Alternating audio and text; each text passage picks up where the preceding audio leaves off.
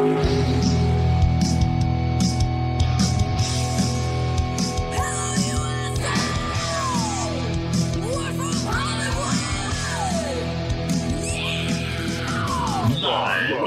on Freak Radio Network, broadcasting from the Lucas Oil Studios. Driven by General Tire. It's Speed Freaks. Motorsports Radio redefined with Kenny Sargent, We love to party. Crash Gladys, What are we doing for the bachelorette party? and Statman. I am serious. Here's the Freaks.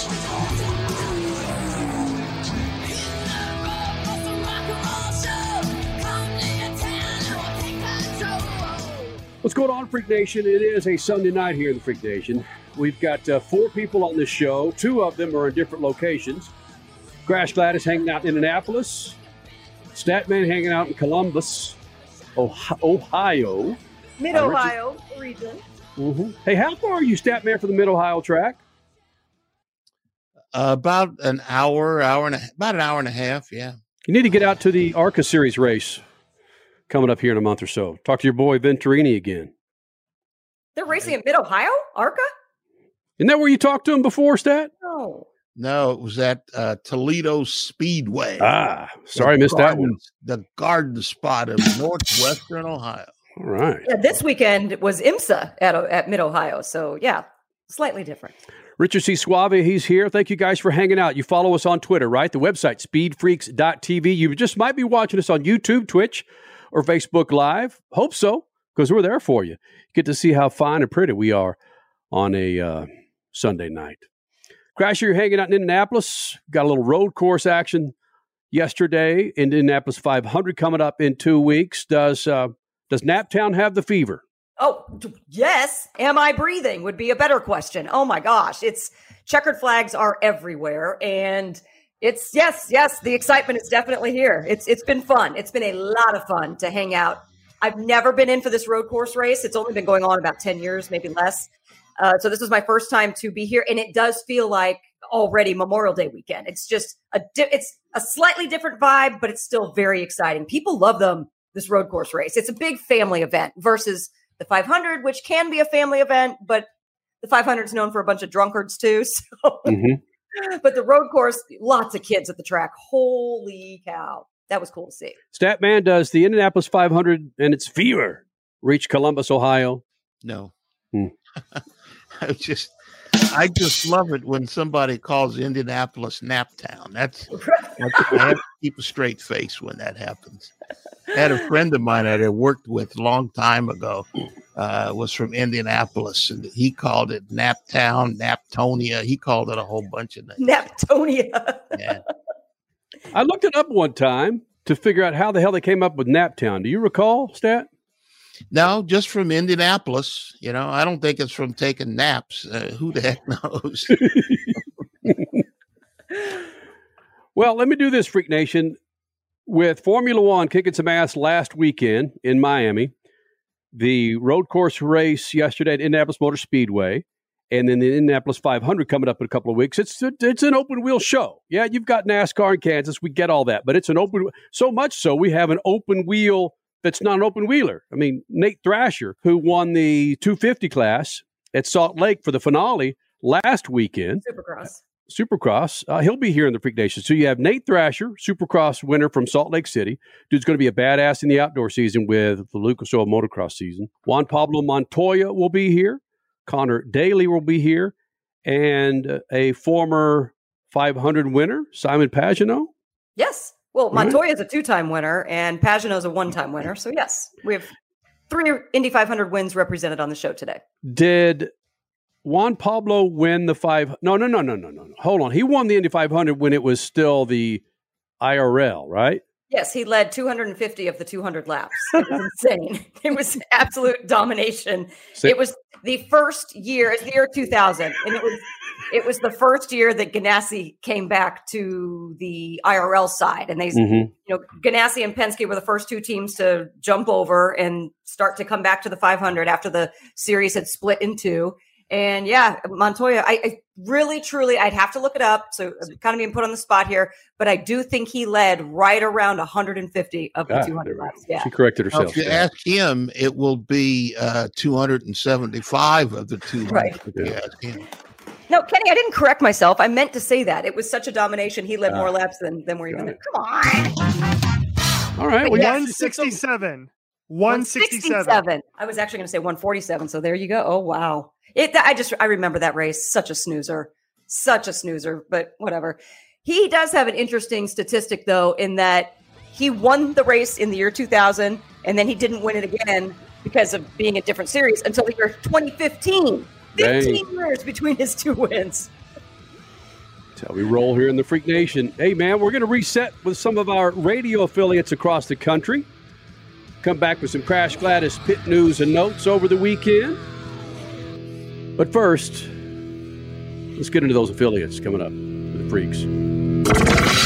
Speed Freaks. We promise to suck less. Speed Freaks. Motorsports Radio redefined. The Freaks.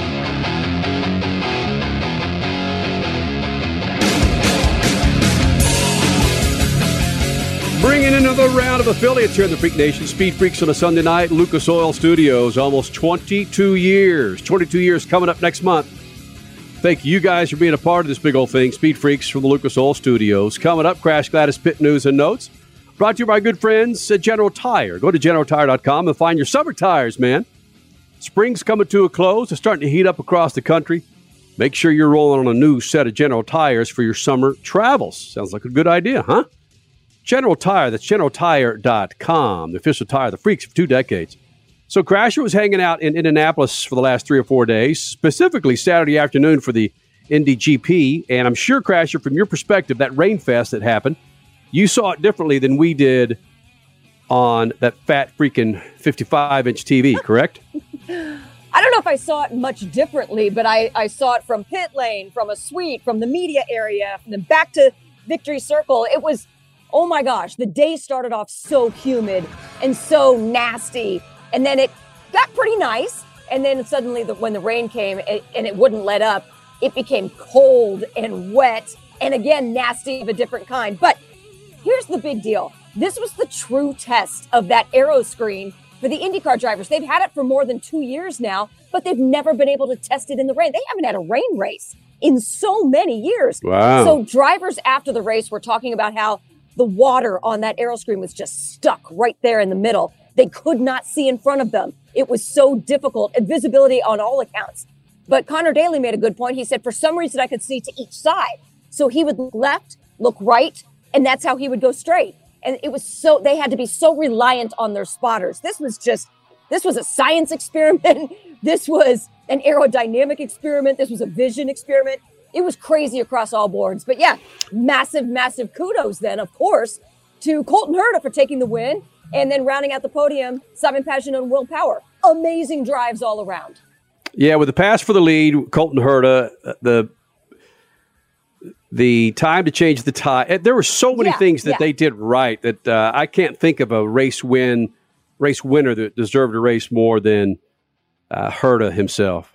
Yeah, it was. He takes risks when other drivers won't even consider it yet. Yeah. So it's he's just a, a brilliant thinking driver with his dad on the radio. Two brilliant minds working together, making that exactly as good as they are. More freaks coming up from the Lucas Oil Studios, Freak Nation. Speed Freaks, Motorsports Radio, redefined. Hey, Freak Nation, whether you're looking for a tire that balances high performance responsiveness and traction in wet and light snow conditions, excellent handling and traction in off-road situations, or a summer performance tire designed with the driving enthusiast in mind, General Tire has you covered. From the G-Max RS to the Grabber ATX, no matter what you drive, General Tire will get you where you're going. Learn more at generaltire.com. General Tire, supporting the Freak Nation for two decades.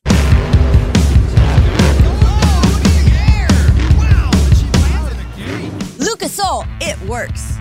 I run Lucas Oil. It doesn't matter if you're on the water, driving to work, or competing in a sold out stadium. Lucas Oil products will help you get the most out of your vehicle. Monster Jam has run Lucas Oil in and on our trucks for over 10 years. We wouldn't run anything else. Lucas Oil, the official oil of Monster Jam. Hey, I'm Kyle Busch. The biggest racing weekend ever at Worldwide Technology Raceway is coming June 3rd through the 5th. The party starts Thursday with the NASCAR Fan Fest and Hauler Parade at Ballpark Village. Cup practice and truck qualifying on Friday, Cup qualifying and the Toyota 200 on Saturday, and it all wraps up on Sunday with the Enjoy Illinois 300. This is the first time in a lifetime to see the NASCAR Cup Series at Worldwide Technology Raceway. Go to worldwidetechnologyraceway.com to get your tickets now. Brought to you in part by the Illinois Office of Tourism and Illinois South Tourism. Hey, Freak Nation, did you hear? With the addition of MAV TV Plus to the MAV TV Motorsports Network, they've got their full live event broadcast schedule, a total of 226 live race broadcasts featuring the ARCA Menard Series, the Lucas Oil Late Model Dirt Series, Pro Pulling League, American Sprint Car Series, Pro Motocross, and the Lucas Oil Chili Bowl Nationals. MAV TV, the only television network dedicated to motorsports. Go to mavtv.com to get your motorsports fix 24 7, 365. Hey, Freak Nation, whether you're looking for a tire that balances high performance responsiveness and traction in wet and light snow conditions, excellent handling and traction in off road situations, or a summer performance tire designed with the driving enthusiast in mind, General Tire has you covered. From the G-Max RS to the Grabber ATX, no matter what you drive, General Tire will get you where you're going. Learn more at generaltire.com.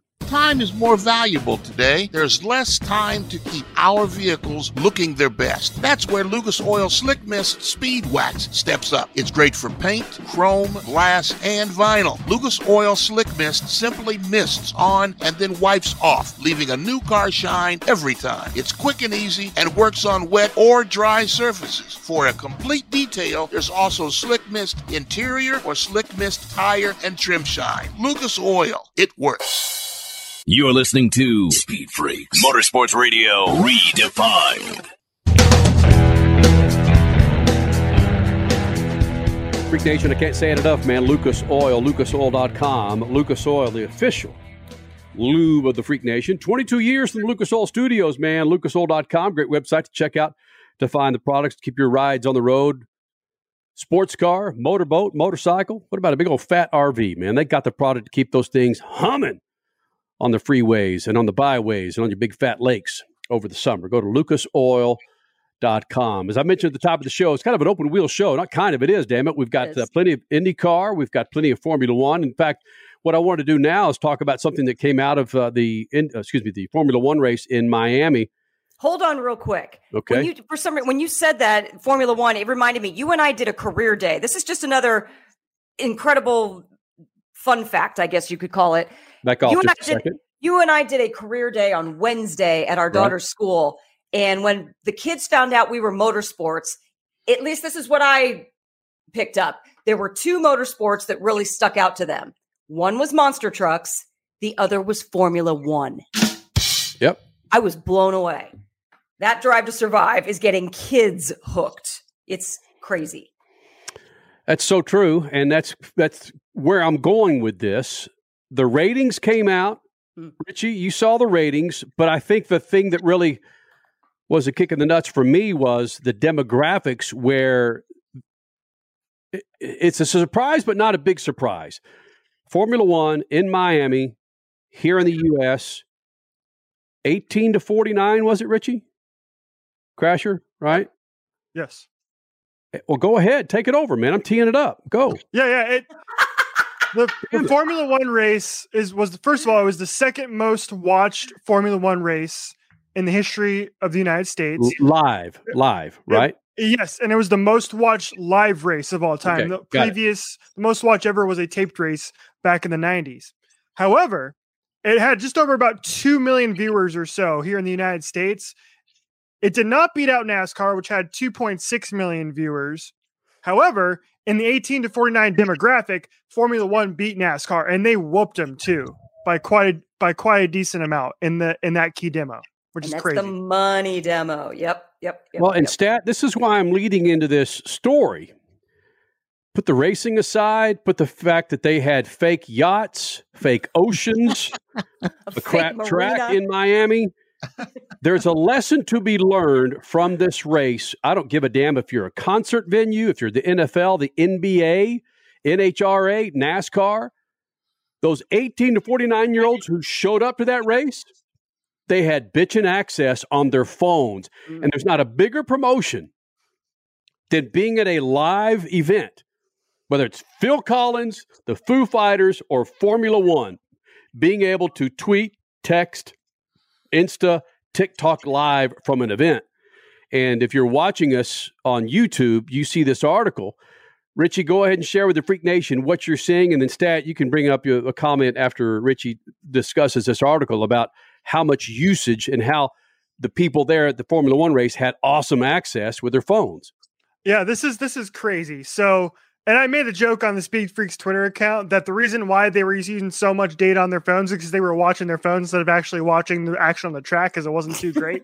right. yeah, Verizon Verizon had the contract to set up 5G ultra wideband access throughout the entire uh, area, I guess, surrounding the Formula One Miami Grand Prix. And Verizon put out the data. 19 terabytes of data were used across the first two days of the Miami Grand Prix. To give you an idea of how much that is, they say here that that is the equivalent. 19 terabytes is the equivalent of a single user binge watching HD videos for more than a year. That's oh, insane. Oh, wow. Oh, wow. Oh, yeah, it took us 45 minutes to upload an 18 minute commercial from Supercross. right. on, a Saturday, on a Saturday afternoon. Uh, Stat uh, man. Well, uh, well, first of all, I think uh, I thought I read something uh, where Ross Brawn, the uh, former team owner who's now working for Formula One, that he had said that there was like 2.7 million people watching the race. Uh, maybe I'm rem- remembering that wrong. And he's the one who was saying that they want the it was like a Super Bowl, and they want to have more of this uh, in specific events, in particular events here in the United States. Now, for me, now 19 terabytes. Now I don't have my handy dandy uh, uh, calculator out, but that doesn't sound like a lot of people. They said there was 250,000 people in the three days. Um, that doesn't sound like a lot of usage the way that 18 to 49 demo uses uh, uploads pictures talks on the phone and all the other things that are going along uh, you know just the first thing that came to mind when i saw that was that there's lies, damn lies, and statistics. So they can say that, you know, whatever they want to say. We don't have any comparison for that. And just hearing myself say this, I hate to think of myself as being so cynical, but Verizon and I had a uh, a glorious relationship. They had me on, they had me on hold once, uh, and it was such a bad time in the conversation that I uh, filled out uh, an answer to the uh, the Ohio Attorney General's Consumer Relations Department and uh, declared war on them. And the next day they, they, called me. They didn't they didn't respond. I was talking to their computer for a while, and they didn't respond until I charged them with RICO uh, issues. And suddenly somebody says, "Hey, hey, hey, uh, what can I help you with, Mister Wood?" And uh, you know so hey what can i tell you? I i don't i don't believe that all of the positivity that's coming from the people who have to gain from the possibility because i've been reading an awful lot of stuff from people who were there people who took part in the thing and even some of the drivers who said eh, i don't know about that my point is at Phoenix Raceway, where at one time it was ISM Raceway, they wired that some bitch where you could be a mile from the track and still have access to your phone and upload anything.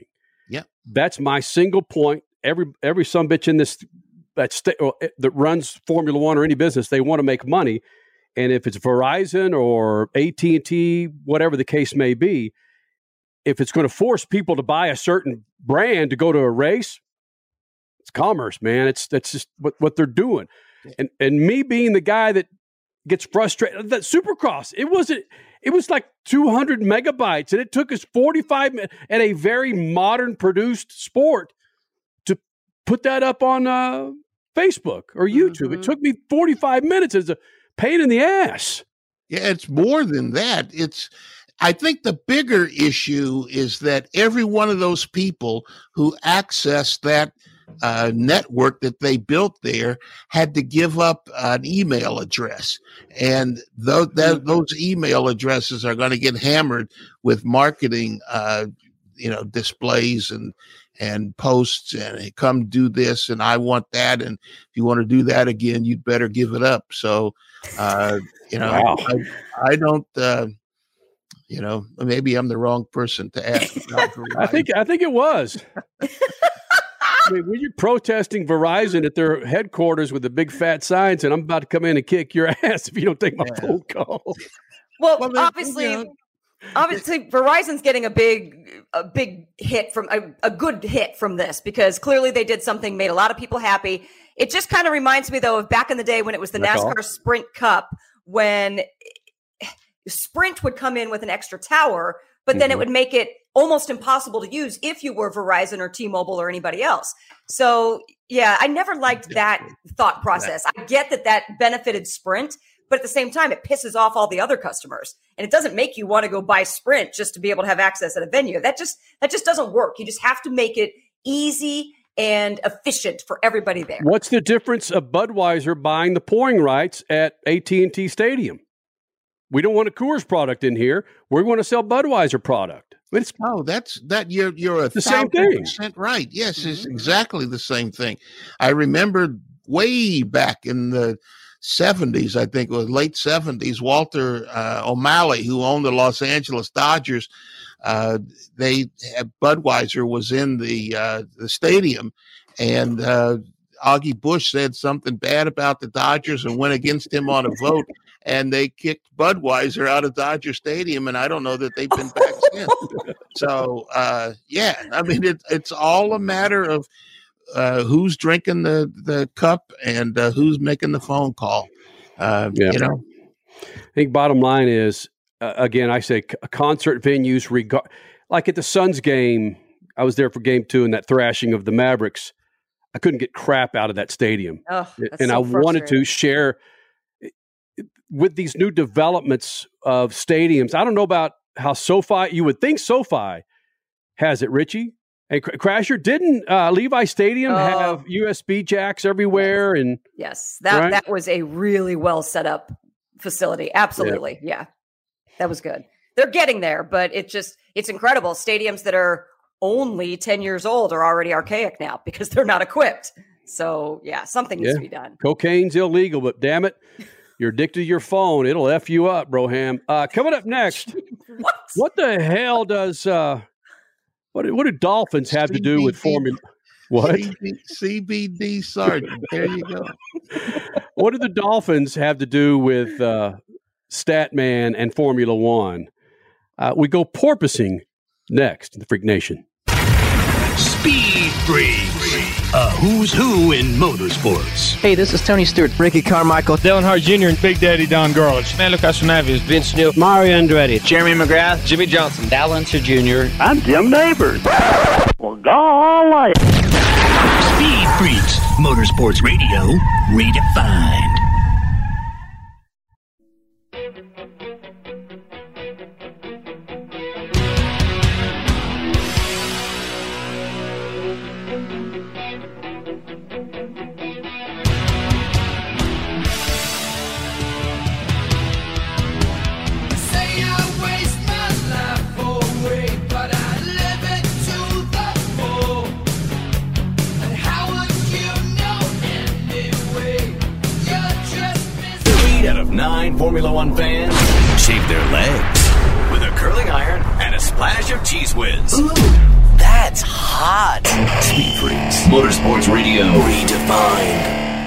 Can't say it enough, Freak Nation. General Tires, generaltires.com. That's generaltire.com to check out a place where you need to grab your tires for your summer travel. Go to generaltire.com, the official tire of the Freak Nation. We rode on them.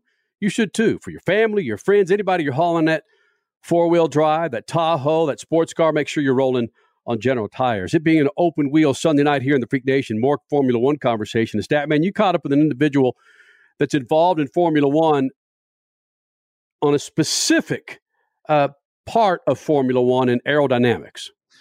A brilliant man, Andrew Brilliant, an aerodynamicist who's based in Japan but goes all over the world for sports cars, IndyCar, and Formula One. And Formula One, those sleek missiles that go through the air, aero is the most important thing you could have. Porpoising will bust out Freak Nation, and you'll never look at the Dolphins the same now.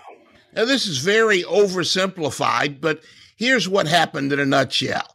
The fans of F1 said the racing was boring. There was no passing, and they had to do something about it. Turbulence off of one car kept the trailing car behind. So all the brilliant minds in F1 got behind a closed door and wrote new rules that took effect this year.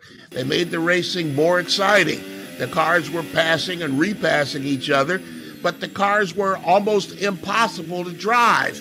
The issue was something called porpoising. The cars were bouncing up and down in the rear end. Some of the uh, teams are solving the problems, but one that isn't is Mercedes. made some major changes in its chassis, especially the bits affecting the aerodynamics. Their changes were not compatible with the changes the officials wanted for the new car. Mercedes has all but admitted it's lost. Now you want to understand the problem better? Run some water over the vertical wall of your sink. It sounds crazy, but do it. Get a spoon, hold it close to the running water. It'll be drawn to the wall of the sink by the pressure change in the flow of the water. If you hold the spoon loose enough, it'll bounce against the wall of the sink. Hear that clicking? That's porpoising. That that is what's going on. There's a there's a, a distance where it, it chokes off and the flow separates, and then it releases the the pressure drawing it together. Um, that's the same. The big difference is that um, the car, in, in our case, has a suspension holding it from the ground, and so it becomes an interaction between suspension and the aero, um, causing that, that bouncing. Uh, but, but aerodynamically, yes. Andrew Brilliant is director of AMB Aero and an aero consultant for racing programs, including clients in F1. He won't reveal who, and I didn't push. I really didn't care. I wanted to know the problem, not his business. So let's look at Mercedes. They made changes in their car overall. What were they? What they were trying to do, in my opinion, was well, firstly reduce drag because you've just got less less area of the car. It's just you made it smaller, you made it more streamlined. You know, you look at the body of an airplane, and that's about what it looks like. You know, a Cessna will be only just about yay big, and you know, it's just like a fish, right? That, yeah, right. Exactly. How do you solve this in the real world of different tracks, different weather when things change? To me, a, a solution is the aerodynamic solution where you you modify the shapes of the air to make them we call less sensitive. So that means that the that there's a curve of ride height versus downforce, right? You know, you get lower and lower and lower is more downforce, right? You see how low a NASCAR runs on the oval. You know, they try to run really, really low because it's low drag, it's um, higher downforce, right? Same thing. Um, and everyone wants to be as low as they can. Um, but if you get close to that porpoising ride height too close, you might hit a bump on the track, and then all of a sudden it starts your your porpoising. So so a mitigation would be to increase the stiffness of the suspension, um, or you know to try and lock the car out of getting that load. And I think that's what you'll see that they're fighting now. So, in my simple mind, I said, why don't they go back to last year's car? But that's against the rules, obviously. And testing is limited. You can't even go into wind tunnels too often. That's the new rules in F1 to save costs. So, what do they do now? Um, it's now an underbody focused thing, which what they did that because it leaves less of a dirty weight behind and it's really improved um, the racing. It's allowed cars to run really close to each other and still be able to pass where they used to be in a dirty air that, that sabotaged the performance of the car behind. So that once you got within two seconds, the cars would slow down so much it was really difficult to get past anyone. So that's what they were trying to resolve. And those have all been very positive things. So in general, I think everyone knows this is the future, this is the way to go, but um, they're dealing with challenges of resolving the um, new puzzle. I mean, if, if any team could do it right, I mean, you'd have to believe that nobody wins seven world championships because you don't have smart people and hardworking people and, and good tools. Um, so, look, if anyone had the ability to turn around, I mean, you look at last season too. I mean, I mean, Lewis had a major comeback towards late in the season, and the car was seriously dominant late in the season. I mean, there was a um, there was a large performance delta between them and the rest of the field the last last races of the year. So what about America's F1? America's open wheel racing IndyCar. Are we ever going to have that problem in that series? Um, I don't think so because we, well, first of all, um, we've had so many years with tunnels in IndyCars um, that any any kind of major issues like this, I think, got resolved quite early on. Um, you know, decades ago. When I see the cup cars on the backstretch of California Speedway, and they're doing this, Mm-hmm. you know, that's that uh, to me. That's not aerodynamics. That's just a bumpy ass track. Yeah. Is that the same? Is that different stat? Oh, that's that's very different. That's the, a bumpy track, and there's a lot of tracks. One of the most brilliant aero minds in all of racing, Adrian Newey, is with uh, Red Bull, and uh, at Miami, Red Bull had the problem. Uh, all of them are trying to figure out how to solve that. Whether you solve it with ride height or stiffer springs, uh, they're going to have to sort that out some kind of way. And if Adrian Newey can't figure out, nobody can figure it out. Yeah, that was very interesting. I, I do. I want to run to the sink right now and get a spoon and start getting the water on. That was fascinating. That Yeah, was that- really cool. That got me. And again, the spoon, because I know that people are going to try this. the issue is as the water rushes between the spoon and the the the sink. That's like between the bottom of the car and the road. Which is, and the water is basically air in the car air, scenario. Yes, yeah. Mm-hmm. the air takes the um, leaves a low pressure area as it flows flows through, and the so the the the car closest to the road, and as it gets closer to the road and the air comes out, then the car bounces back up, and then the air goes through and pulls it back in, and that's the porpoising. The clicking against the sink was the porpoising, and he said that's that's what they've got to solve. And just to put a ribbon on this, this is really come to a head this year, this season. Yeah, they changed the car because they wanted to reduce the turbulence behind the cars that kept the the wheel to wheel passing and so forth that everybody wants to see. They want to turn turn F1 into NASCAR. So they want cars to pass and pass and pass.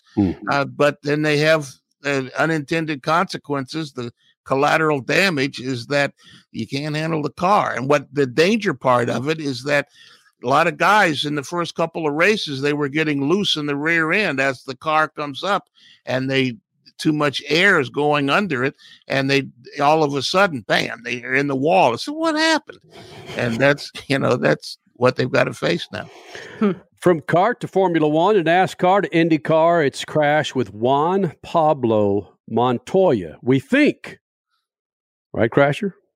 Mm, you'll find out. All right, that's next. Speed Freaks Pits on the Lucas Oil Studios. Speed Freaks.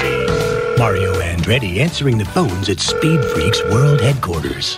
Hello, this is Mario Andretti. You've reached the offices of Speed Freaks. Speed Freaks hauling Andretti's hardware. You're listening to the Speed Freaks, the only group that could carry my jockstrap. So what the f- is AJ thinking? I'm AJ Foyt, and you're listening to Speed Freaks. They also want me to sign their butt, but I won't.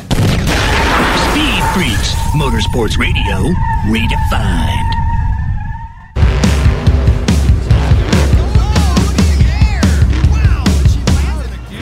Lucas Oil, it works. I run Lucas Oil. It doesn't matter if you're on the water, driving to work, or competing in a sold out stadium. Lucas Oil products will help you get the most out of your vehicle. Monster Jam has run Lucas Oil in and on our trucks for over 10 years. we wouldn't run anything else. Lucas Oil, the official oil of Monster Jam.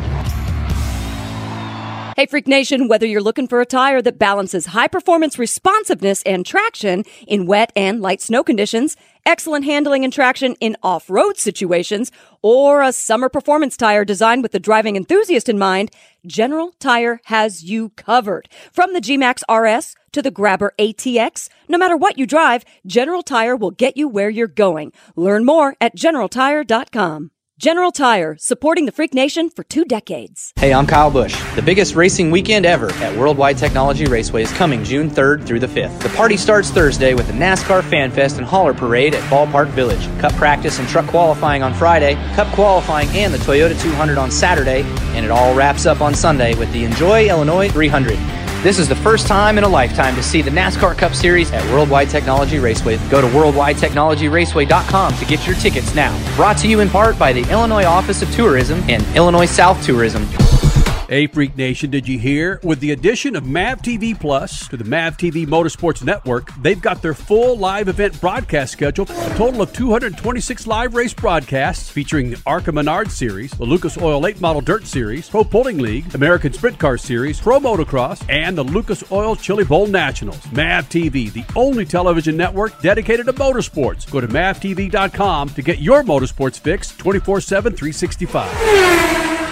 It's more than just a slogan. General Tire delivers. General Tire's Grabber X3 all season mud terrain tire offers aggressive styling, engineered for durability, with innovative performance features ready to carry you through extreme mud, dirt, and rock covered terrain. For extreme traction that's ready for anything and rugged styling to match, look no further than the Grabber X3. General Tire delivers for whatever you do. Check out generaltire.com today. General Tire, aggressively styling with Speed Freaks since 2001. There is less than one hundredth of an inch of motor oil protecting your car's engine. Friction and heat causes engine oil to experience thermal breakdown, weakening its ability to protect the engine and its parts. Lucas Heavy Duty Oil Stabilizer is specially formulated to resist thermal breakdown, protect vital engine parts, and extend the life of your engine. It also stops smoking, knocking, and oil consumption in worn engines. Lucas Heavy Duty Oil Stabilizer. Keep that engine alive. You're listening to Speed Freaks Motorsports Radio Redefined.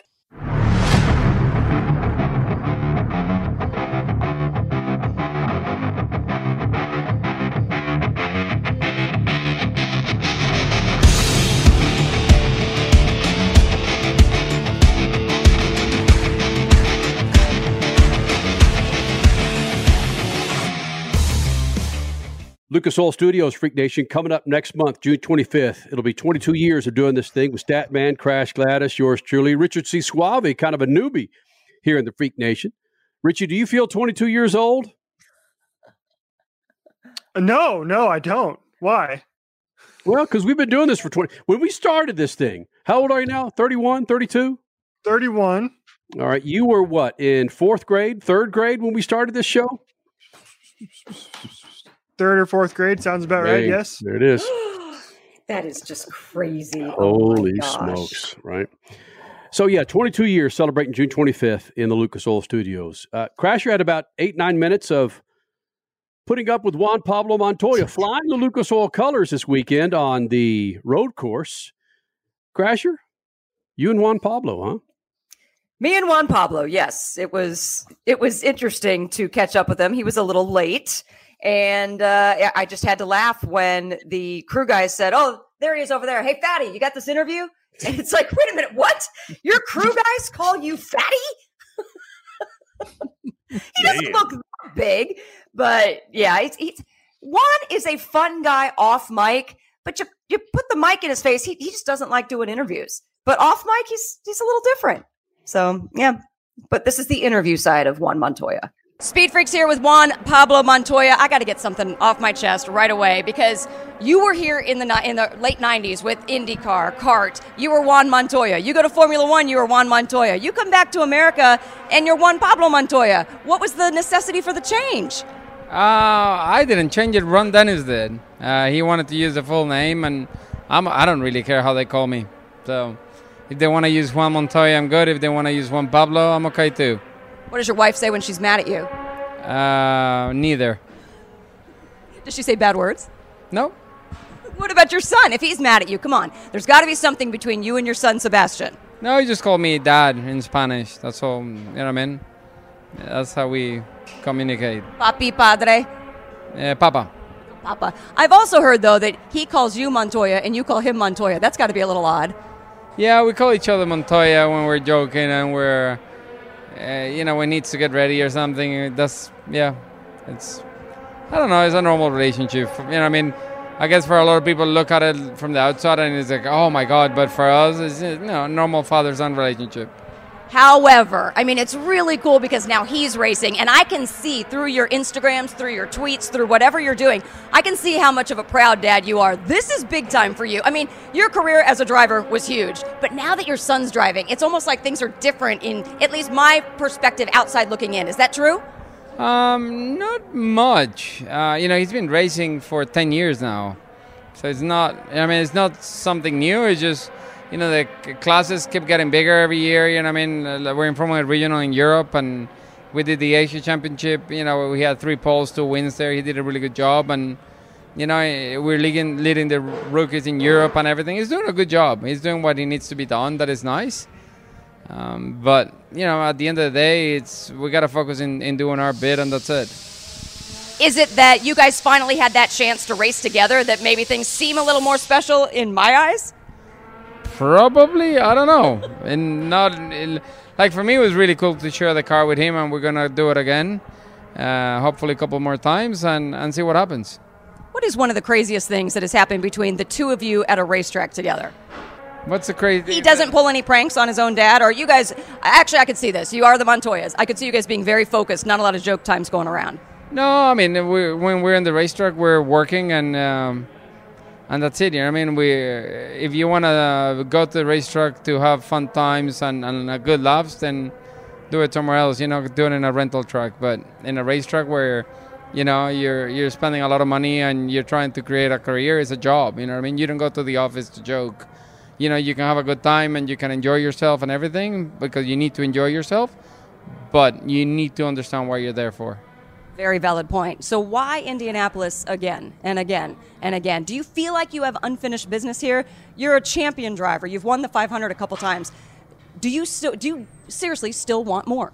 Um, I just had a good opportunity to come and do it again, uh, like and again and again. You know, I did it with Penske, and then I stopped. And and uh, Zach called me last year if I wanted to do it, and we did it. And he said, "Hey, you know, will you do it again?" I said, "Yeah." I mean, I, I did it last year. We got a good baseline. It was a hard year last year. It was a big struggle with the car. It was painful. But you know, at the end of the day, even with a with a tough car and everything, we, we had a, a decent result. Um, so I think when you look at it and you go, man, if I can build from there, I can get a hell of a result and maybe even a shot at winning again. Well, clearly, with Pato starting the month with a win, the entire momentum on the team has got to be up. What have you learned from Pato and Felix with this car in regards to what you're going to be going through the rest of this month? Um, honestly, the the road course race for me, uh, you know, I really want to thank Lucas Oil for supporting the car and everything. But our, our main focus is really the 500. It's you know make sure we do good pit stops, I hit the marks, make sure you know with, uh, with tire warm up procedure and in, you know the for the crew to go through the whole race weekend and the pressure and everything. I think is really important. Uh, and then you know build from there for the race. You know I mean? I think it's really important to do live pit stops in a race where there's pressure before the 500. Uh, and I think if we do a good job building that up, then we'll be pretty good. When do you get a chance? Because, like you said earlier in this interview, this is focus time. You, this is your office. You've got to be focused and, and ready to go and be serious. When do you get a chance to do any of that fun stuff away? I mean, there's a lot of media that can be annoying as heck. I know it. But when do you get a chance to kind of relax? Um, you know, it's kind of strange because we're here for quite a long time. So, you know, the mornings are normally pretty easy. His schedule is very strange. They run only in the afternoons, but it's always been like that. So, I don't know. I, I just, honestly, I do the running and then we do the debrief at the end of the day and, you know, eat something in the bus and go to sleep. And in the morning, you know, give, you know, spend some time with the family sometimes and, and just go and, and see what needs to be done. What what's the plan for today? What have we learned from yesterday from looking at data and things? And you know, it's I don't know. I don't I don't think about it too much. I just go with the flow and and try to stay focused on what we need to do. It's it's really difficult because there's a lot of days and You know, I mean, one mistake can ruin your whole month, so you need to be very wise about it, and, and that's it. No place to go wakeboarding here in Indianapolis, is there? Because that's your that's your release, it seems. Uh, when I was in Miami, yeah, but I left Miami over a year ago, so we sold the boat, we sold everything over a year ago. So right now it's probably more golf than anything else. Uh, so I've been playing golf with my kid and everything, and uh, and honestly, I don't even get a lot of time to do that lately. I've been traveling so much. I think I've done like 35 or 36 flights this year already. Uh, so it's actually nice to be in Indy for all these weeks because I'm not in an airplane. You don't have your own Montoya Air? Nope, no Montoya Air. Well, have you gotten any golf in then with Sebastian here in Indianapolis, not elsewhere? No, no, no, no. I want to be focused on the race at the moment. Uh, and you know, I mean, uh, there's times for everything, and at, at this point for me, it's you know making sure we maximize this weekend. It, it's hard. I haven't been in the car for a year. The, we tried to get a test in and we couldn't. So it's like I'm, yeah, I mean, coming this weekend it's it's difficult. It's two 45 minute session. You need to do an installation lap on the car. So by the time you get running, I'll get what eight, ten laps max before before qualifying. So Well, explain that to people that might not fully understand. You are a champion driver. Is it really that difficult? Well, it's different. You know, I mean, it's like, I mean, you're you're used to doing something with one car, and all of a sudden this car is completely different, and the the setup has never been built for me or anything. So wh- when you have something built for you, and like the prototype, for example, I really understand that I've been driving the prototype for the past five years, so it's second nature. With this, you know, in the past five years, I've driven them twice. All right, good point. What do you do? Let's say things do go to shit and just you're not having a good day. What calms you down besides Shunk? Um, honestly, we have a lot of those days here. You, so you just, again, the only thing to make a bad day better is work hard to figure it out. You know what I mean? That's all I do. You know what I mean? Working on the program, and that's it. You know, it's cool to have Sebastian here for a few days, and then my wife will be here. So you know, it's what it is. Okay, your best advice to Sebastian, at least so far. Um, you know, uh, keep it. Don't try as hard as he does because he's got enough speed that he doesn't need to overdo it. Um, I think a lot of mistakes come when you need to overdo it, uh, and that's it. Would you tell that to a younger Juan Montoya? Would you say don't overdo it? They told me that a lot of times. Who's they? Oh, a lot of people. Jackie Stewart and a lot of people did that. And how many times did you listen? Oh, but look where I am. Sebastian, then, when he doesn't listen, is that going to be okay? No, he doesn't listen. I'll tell him he's not listening, and it's okay. But you know, we have a good relationship. We we do manage the races like a professional relationship, and he understands that.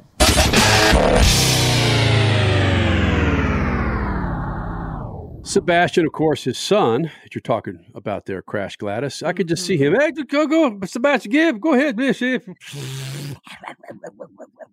What? What are you doing? tell his son to go race. He's going to have another freaking uh, hamburger and a, Oh, and a stop it, Schumacher. Stop it. nah. He's racing. He's Juan Pablo's racing. I, why am I calling him Juan Pablo? I'm the one that's irritated by that. Right. Juan, Juan Montoya is he's racing full time in, in sports cars in IMSA and part time in well, part time, two events in IndyCar. Is he living in Florida? He does not have his home in Miami anymore. I don't know where he is living. That's I I don't know. All I know is he's he talked about how he's not in Miami anymore when we were off mic. Richie, you being the Formula One hound that you are over the last 18 months, do you have any idea who his major sponsor was when he was in Formula One? Oh, geez. Um, Or who his team owner was? How about that? Sir? was it? Uh, was it? Was was he racing for Williams? That's all I can think of. There you go. He went from Williams to McLaren, and at the time, Williams had some sort of a bridge between Ganassi and uh, yes, and Williams, and several drivers went from one to the other.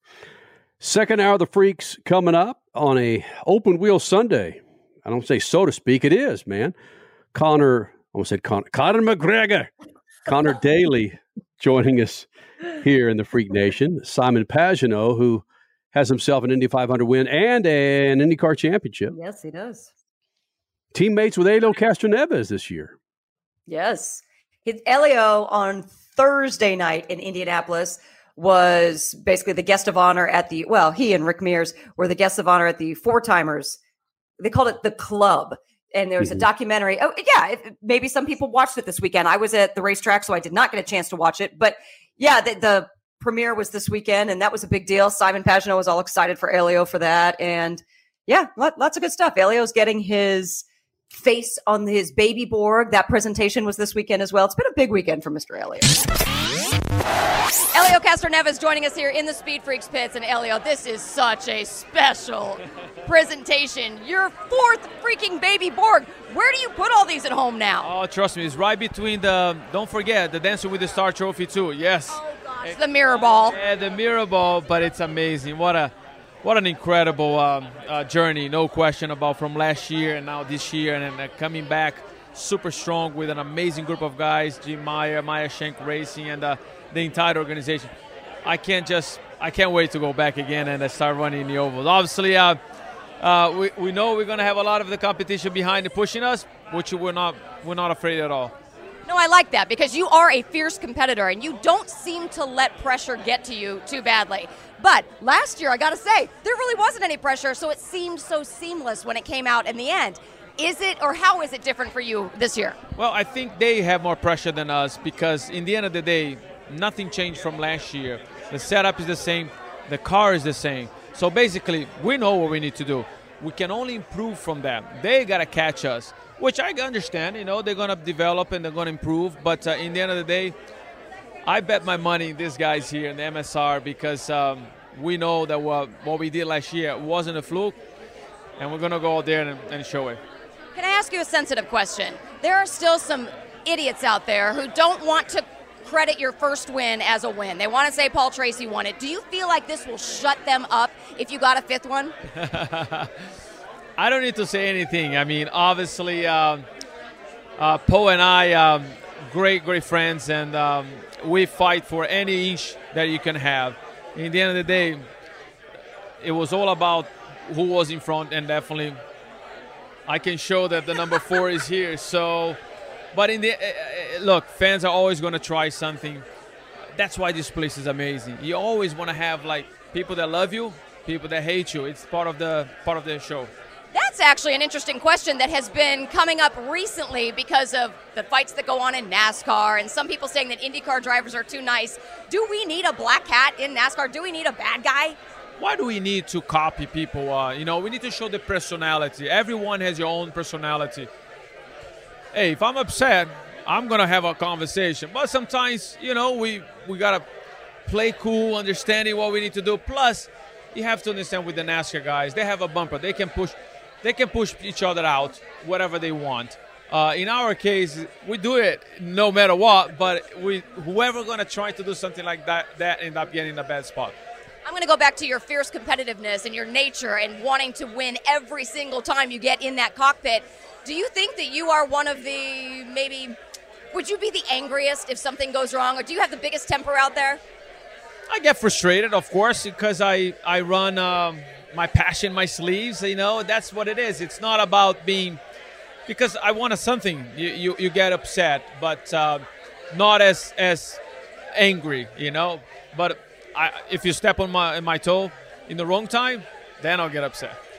Don't mess with this guy. Go with that drive for 5, okay, baby? Absolutely. Thanks for joining us. Thank you. I think it's the greatest last name ever, ever in Supercross. We explain coming up second hour of the Freaks. Speed Freaks, Motorsports Radio, redefined.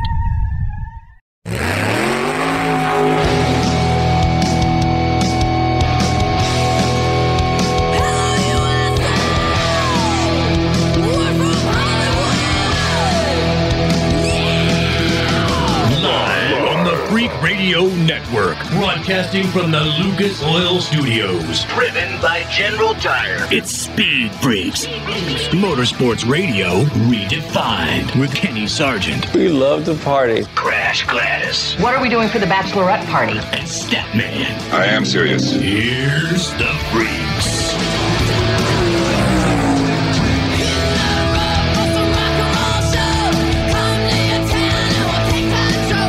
Second hour of the Freaks coming up this hour, Freak Nation. The greatest last name in Supercross ever, in my opinion.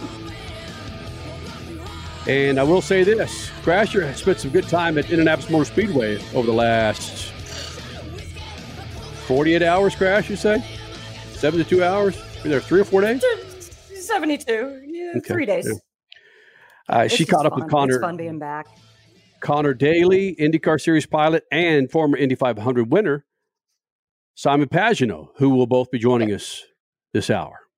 Hopefully, you follow us on Twitter. You're there for us on Facebook and, of course, Instagram. You may be watching us on Facebook, it's, excuse me, Facebook, YouTube, and Twitch as we speak. The website, speedfreaks.tv. Great first hour. Last hour, Juan Pablo Montoya was in here. Some intense conversation with Formula One. Uh, Statman is not a Verizon fan, but I'll just leave it at that because they may be sponsoring us next week because they got about five minutes worth of plugs. Wasn't the most positive, but uh, so yeah, man, a, uh big second hour coming up as we get set for the Indianapolis 500 coming up in a couple of weeks. Stat man, you ever lost a big time bet where you were just so damn embarrassed to just to show your face? Yeah, that's when they, you know, they the, the casino laughed at me in Las Vegas when you Right. gave me the money to uh, gamble on the table, and the guy raked it away, and I said, "Hey, that's mine." That's right. When he taught you how to play craps. Yeah, right. Well, uh, yep, Richie's smiling because he knows what I'm about to do. Richie lost a bet about six or seven years ago, Statman. And if you're watching on YouTube, we won't play all of this. If you're watching on YouTube, you get to see Richie. He lost a bet because he bet against my Dallas Stars. He's Whoa, an whoa, Arizona whoa, whoa. Coyotes fan. Why are you bringing this up? I, it, just because Mavs Suns? I mean, what? And you're a Mavs fan, and Richie's a Suns fan, and you just want to kick it to him or something? Why are you even bringing this up? Poor Richie. Yes, yes, and yes. Yeah, yeah. Richie. All right. Richie, uh, move your jeans. Take your undershirt off. What are you doing, you slacker? Jesus. Oh man. You're Oh, yeah. slacking. Richie's wearing girl shorts, takes his top off. No, they hot shorts. Yeah. Hot pants, Okay. hot shorts. And then Statman, watch this. He grabs the shaker weights and oh, goes. He has to walk There the hallway. That's okay. Yeah.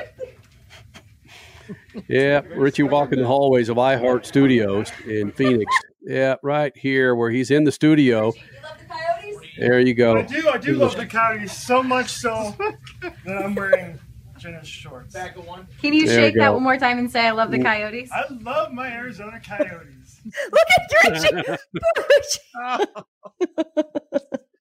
Oh wow! Oh goodness. Uh, Richie, they didn't. I lost a bet to Kenny and had to wear a Michigan jersey on TV. That's right. But yeah, it wasn't anything remotely close to that. I just had to sit there. This Yeah, is what happens when I was. I think that was when I was still an intern at the radio station at the time, and so I was. I had to be whipping boy for a while, and I did that, and now I have it that I can show my grandkids someday. Like, listen, Mhm. this is this is Be very confident about your bets. Do not this is lose me. bets. 23 years old when I weighed all of like 140 pounds soaking wet. Grandpa, they let you do that? exactly. Grandpa, who thought that a shake weight was a good idea? Who invented that? Isn't that awesome? There you go. Uh, hopefully, you saw that on our YouTube show. If you don't, uh, or if you didn't, if you're in your car, if you're s- s- sitting out on that big old patio blowing things up with your shotgun, you want to go inside. Waiting something to move.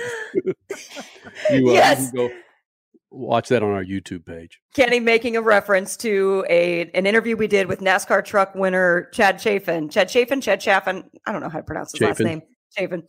And yes, when we were interviewing him, we asked him why he was so quiet all of a sudden or something like that. And he's like, I'm waiting for something to move. I'm out here shooting rabbits or something, whatever. Yeah, I'm waiting for something to move so I can blast away. oh my gosh. 22 years, that might be the line of the freaks. Isn't that greatness? It's like, oh, don't let us interrupt your hunting time, Mr. Winner. Blowing stuff up, babe. Simon Pagenaud, Indy 500 winner, coming up. Crasher had a chance to catch up with him. And we talked about this last hour how the FIVA has hit Indianapolis as the 500 gets set for a couple of weeks from now. All right, Freak Nation, we're going to resume with some of our radio affiliates, more radio affiliates, and get into some Crash Gladys Pit news and notes and Simon Pagenaud coming up. Speed Freaks, we promise to suck less. Speed Freaks, Motorsports Radio, redefined. The Freaks. Bringing another round of affiliates here in the Freak Nation. Speed Freaks on a Sunday night. Lucas Oil Studios, almost 22 years. 22 years coming up next month. Thank you guys for being a part of this big old thing. Speed Freaks from the Lucas Oil Studios. Coming up, Crash Gladys Pit News and Notes. Brought to you by good friends at General Tire. Go to generaltire.com and find your summer tires, man. Spring's coming to a close. It's starting to heat up across the country. Make sure you're rolling on a new set of General Tires for your summer travels. Sounds like a good idea, huh? General Tire, that's generaltire.com, the official tire of the freaks for two decades. So Crasher was hanging out in Indianapolis for the last three or four days, specifically Saturday afternoon for the Indy GP. And I'm sure, Crasher, from your perspective, that rain fest that happened, you saw it differently than we did on that fat freaking 55 inch TV, correct? I don't know if I saw it much differently, but I, I saw it from pit lane, from a suite, from the media area, from then back to Victory Circle. It was, oh my gosh, the day started off so humid and so nasty. And then it got pretty nice. And then suddenly, the, when the rain came it, and it wouldn't let up, it became cold and wet and again, nasty of a different kind. But here's the big deal this was the true test of that aeroscreen for the IndyCar drivers. They've had it for more than two years now, but they've never been able to test it in the rain. They haven't had a rain race in so many years. Wow. So drivers after the race were talking about how the water on that aeroscreen was just stuck right there in the middle. They could not see in front of them. It was so difficult and visibility on all accounts.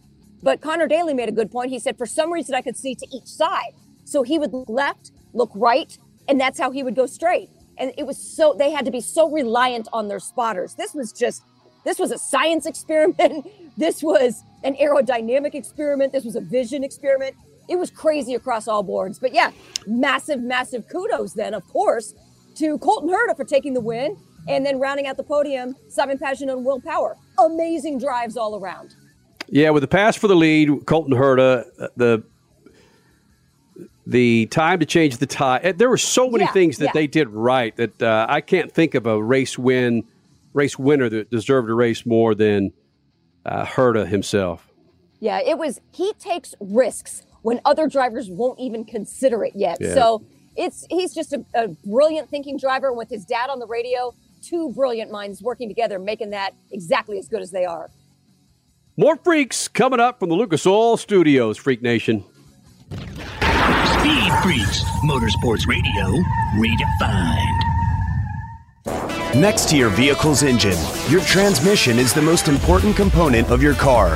If it's not properly maintained, your car may not shift properly. By adding Lucas Transmission Fix to your transmission, it cleans and lubricates sticking valves for proper shifting, renews worn bands to stop slipping, stops seal leaks, will not void new car warranties, contains no harmful solvents. Lucas Transmission Fix. It works.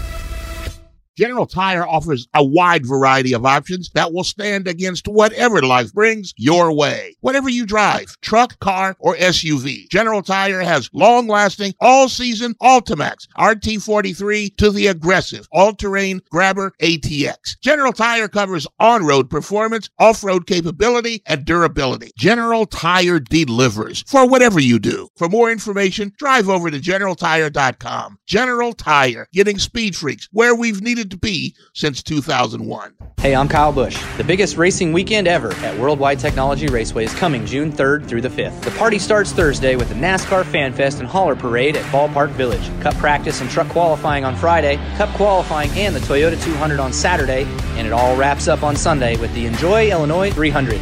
This is the first time in a lifetime to see the NASCAR Cup Series at Worldwide Technology Raceway. Go to worldwidetechnologyraceway.com to get your tickets now. Brought to you in part by the Illinois Office of Tourism and Illinois South Tourism.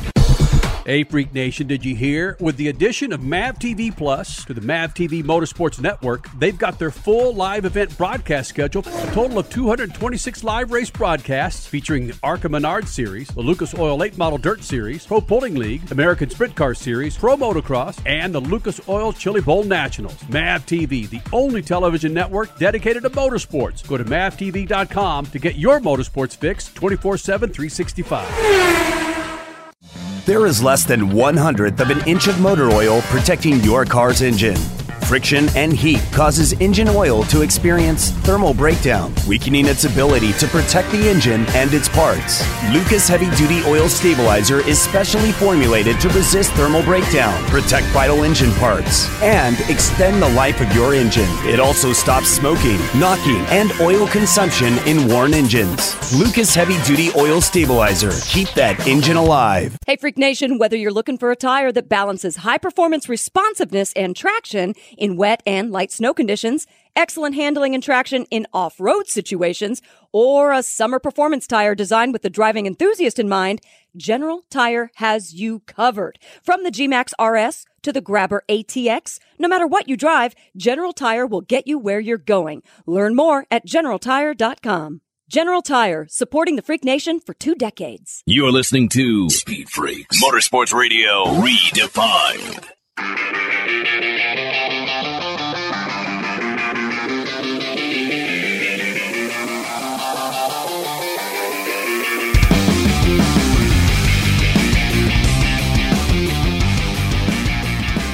lucasoil.com. Lucasoil.com, the official lube of the Freak Nation. Whatever you got out there in the garage, it's got a motor, an engine. Bam. Lawnmower, they got it.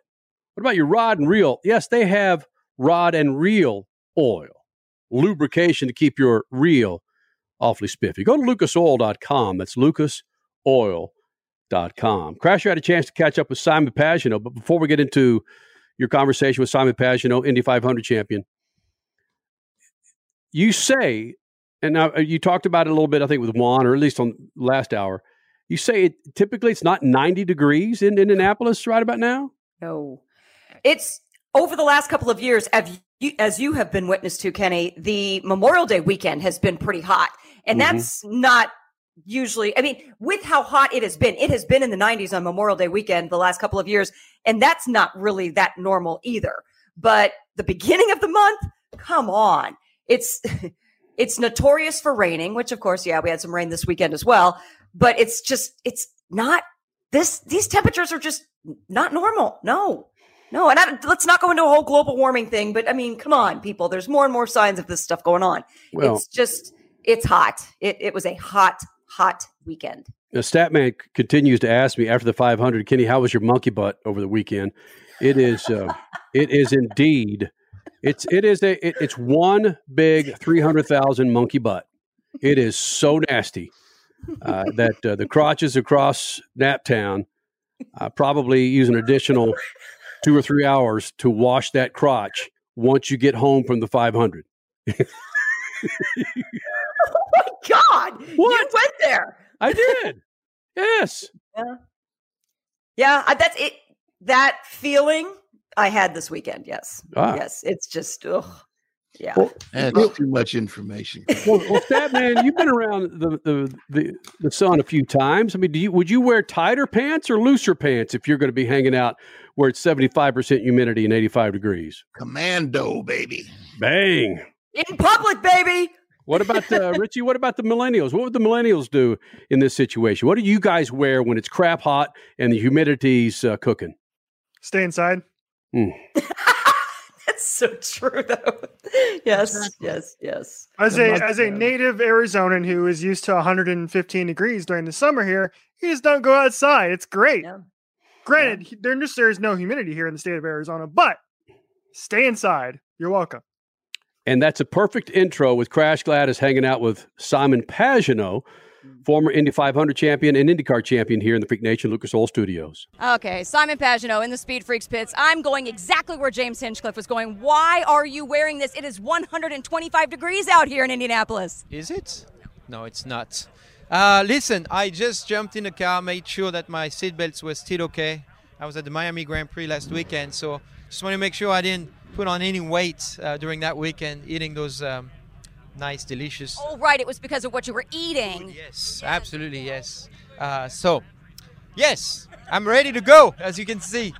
You're sweating off those extra pounds. Is what you're doing. yeah, I'm just making sure I'm hydrated enough. But uh, no, it's uh, it's awesome to be back here. Obviously, I'm the only one in a driver's suit, so I'm the only one to be ready to go. These guys are in shorts. I don't know what they're doing, and uh, I'm ready to go. So, you know, green flag. Simon, the month of May, let's see, three years ago, Norman was the hero of the family. You win the 500, you become the hero of the family. I have to imagine your baby, who's no longer a baby, is now the leader of the family, right? Absolutely, he's the leader of the pack. I'm just uh, along for the ride now. Uh, he just turned one, Marley, my son. So um, it was it's very exciting. Every day is so exciting with him.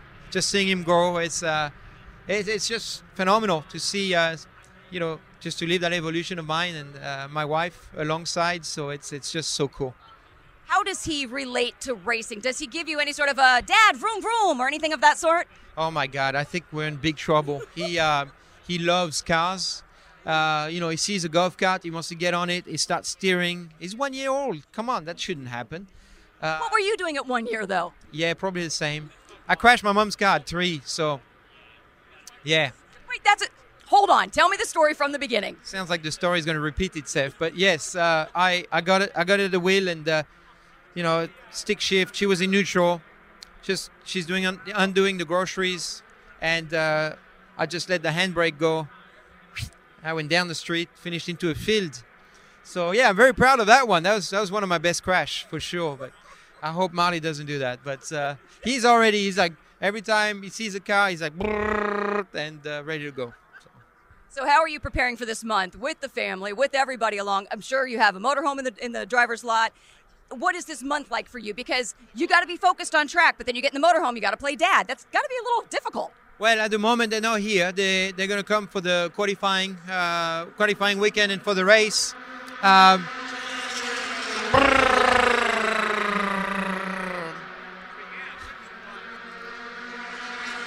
Damn Indy lights! What the heck?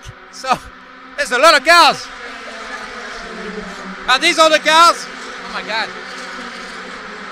Thank goodness it's two and a half miles. Thank goodness.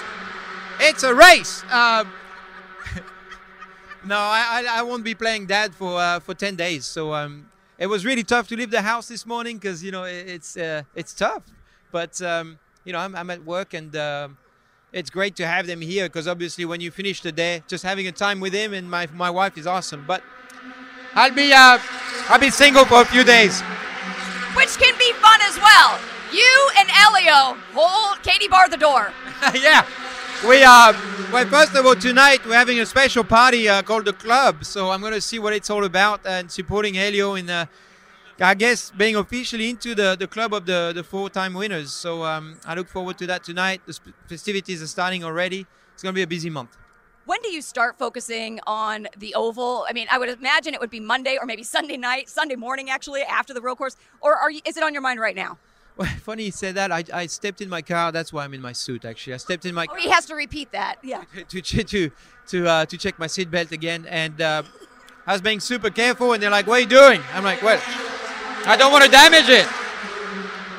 And they're like, "Well, don't worry. The seatbelts are the same as last weekend." I'm like, "What do you mean?" They're like, "It's the road course car." I'm like, "Why would you bring the road course car to the speedway?" They're like, "Buddy, we have a race this weekend." I'm like, "Yeah." Oh, yeah. So I was already in speedway mode. So yeah, That answers my question perfectly. I guess I got to focus on the on the on the speedway. I got to focus on the Grand Prix right now. Well, go get it. Get a win in both, okay? Just make it easy. I'll make it easy for you. I'll try. Thanks, Simon. Thank you. And again, Crash Gladys with Simon Pagenaud, former Indy 500 champion, IndyCar champion here in the Freak Nation. One of the things he was talking about was you you go into you you drive into Indianapolis Motor Speedway, you don't think road course. It's like when I go to Daytona. This is going to sound weird. I went to my very first Daytona 500 this year, very first. But I've been there 10 times beforehand for the Daytona 24 hour. Mm-hmm. So I would roll into Daytona Speedway and think sports cars. He's rolling in thinking, you know, Indy 500 and not road course. Right. And to be reminded by one of his mechanics, uh, Simon. Simon, we've got a race this weekend because he was questioning, you know, uh, qualifying or something. He's like, we don't qualify this weekend. He's like, no, no, no, we qualify for the race that's this weekend, the road course. And he's like, oh my gosh, my head's just been all Indy 500. Stan, what do, what do you think? How do you think these drivers regard the road course, knowing that? I mean, it's not even second fiddle. Yeah, okay, I won the. I, I wanted Indy. Oh, the road course. No, I think it's it carries more weight than that. I mean, it, once you once you win at Indy, you've won at Indy, and uh, that'll be with them. It may not be Indy 500 winner, but Indy winner, you know, it goes follows them for the rest of their life, like Heisman Trophy winner and so forth. Ask AJ Allmendinger. You have asked AJ Allmendinger. He won. Granted, it was NASCAR, but it was the road course. And I think you did ask him something along the lines of, does it, is it not as special if it's the road course? He's, and he flat out said, no, it's Indy, period. Yeah, So, and they go get to kiss the bricks and all of that Mhm. stuff. You know, I Yep. mean, if anything, it's diminished the idea of the 500 winner kissing the bricks. But uh, the point is, they wanted Indy. And that's what's most important. Kissing the bricks, though, is a NASCAR thing that never used to happen at the Indy 500. Once was it Dale Jarrett was the first one that did it, and he won the third or fourth Brickyard, and then that's when it became a tradition. So Really? that's, yeah. so the no, freaking no, NASCAR wait Cup race. That NASCAR wasn't the first people to do that. I remember in uh, in 500 people doing that. Look it up, Richie. Well, making it an actual thing. I mean, were there photos taken at random of kissing the bricks? Yes, but making it a thing right after the race to kiss the bricks and and have a massive photo shoot to go with it. That that started with I believe Dale Jarrett. Yeah, straight, this- uh, straight, straight, straight from straight from Google and the Indianapolis Motor Speedway, the Yard of Bricks. The tradition of kissing the bricks was started by NASCAR champion Dale Jarrett after his Brickyard 400 victory in 1996, and that was the first time it ever happened. Apparently, wow, and it became a No, thing. that So Crash wasn't was the right. That wasn't the first time. It was the first time that somebody other than a 500 winner did it that na- brought it into NASCAR. But I don't think it was uh, the first time that ever happened. Think you think they were sponsored by Verizon, Statman? Yeah, either Verizon or Kyle Busch, one or the other. Oh, oh yes. Slowly, I tr- Richie, you again with the motorsports that you've learned, the knowledge that you picked up over the last couple of years. What's the one venue that you, the residential millennial, that you'd brag about the most that you wanted? Ooh. So the venue I have not been to, but I really want to go to, that Hmm. I would go around and tell all my friends I got a chance to go to in motorsports. Yes. No, no, Uh, no okay. just just say you're driving. You're driving. Yeah. You have one race and you you're going to win it. You ask these questions on our Twitter account, Kickass all the Uh-huh. time. There's one race and one track that you win. You're going to win it. Where's it going to be? Oh my goodness, that's oh, that's so tough. I'd I'd probably say because of the history, I think it's got to be the Indy 500, right? Mm-hmm. When you're doing it up for 100 plus years on the same exact track, Yeah. I want my Over face on the Monaco? Borg Warner. That'd be dope. Over would be. Monaco? What about Monaco? I've said before, Monaco just doesn't just doesn't do it for me. It's just not. I it doesn't have the history that the Indy 500 does for me. Like it's being a new Formula One fan, at least. At least I've been watching IndyCar long enough to where I understand the history of the Indy 500 and IMS. I've been around Crash for eight years. It gets worn off on me quite a bit at this point. Right. So that's why I go Indy 500. Well, instead, when we've had Fernando Alonso, he really opened my eyes to how people outside of the U.S. feel about the Indy 500. And I don't know if he was blowing smoke, but there were some comments that Fernando Alonso, again, Formula One champion, who ran an Indy car for three or four years, And failed to qualify for the 500. the significance of running running in, in Indy wasn't lost on him. So I'm curious if you get outside of our bubble, if you're in Europe, do people say Monaco or do they regard the Indy 500 being a pinnacle for open wheel? I I I wouldn't think so. Mm-hmm. I know that uh, drivers that I've talked to, when they talk about places they would like to win. It's Monaco, the Monte Carlo Rally. Uh, you know, those those are things that come to mind before the Indianapolis 500. There are so there, surely there are some, but there are so many who think of oval racing and crashing in walls and so forth who don't take that very who take it seriously enough to not want to be involved. That is a very good point. Internationally, yes, they they will watch it, but will they drive it? Another story. Speaking of crashing, Connor Daly, some great comments that Crasher got out of him, IndyCar Series pilot. We need some trash talking at IndyCar. That's next. Speed Freaks Pits and Lucas Oil Studios. Speed Freaks, Motorsports Radio, redefined.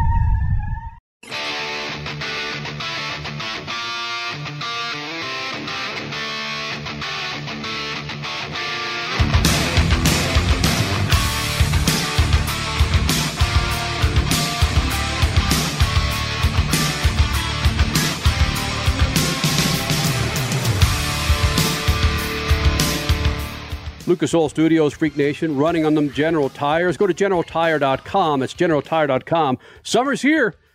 Make sure you're rolling on a new set of General Tires. When you're picking your kids up, headed out a little bit of hot soccer, or if you're headed across the country, make sure you got yourself some General Tires. What, Crasher? Hot soccer. Ah, let's go have some hot soccer. I played soccer in freaking summer in Texas. What's the problem? Okay. Yeah, Good thing we're not talking about Detroit because when you say summer's here and the time is right, eh, it, it, the, next, the next line is not racing in the streets. Well, do you care to share the Freak Nation what you're talking about? Martha and the Vandellas. Yeah. Dancing in the street. There you go. Summer's here and the time is right. That that that line you have to say for dancing in the street. Richie, if I play that song, would you recognize it? Oh yeah, absolutely. Because it was in a bunch of movies. Yeah, and who redid it? Who remade it? Van Halen. No, no, no, no, no. Dancing in the streets. Yes, they did. Yes, they did. Oh, I was thinking Yeah. like David Bowie. No, Oh, it's Let's. Dance. Crasher. We got to get Okay. into this. Connor, Daly. Connor Daly running in the IndyCar series, of course, uh, getting set for the Indy 500. Crasher, he caught up with the, this little rebel rouser. Rebel Rouser. Yes, Mhm. Mr. Snake Pit himself. Connor Daly, now, Lucas Oil Studios. Daly here in the Speed Freaks pits, and Connor, you're a staple in the Speed Freaks pits. Your personality fits us absolutely. What's this? Mm, yeah, okay. What you're just agreeing with me? I like it. Yeah, the freaky pits. Let's go. I respect. I respect the. I respect the area. It's incredible. You are all over the promotions for the Snake Pit here at Indianapolis Motor Speedway.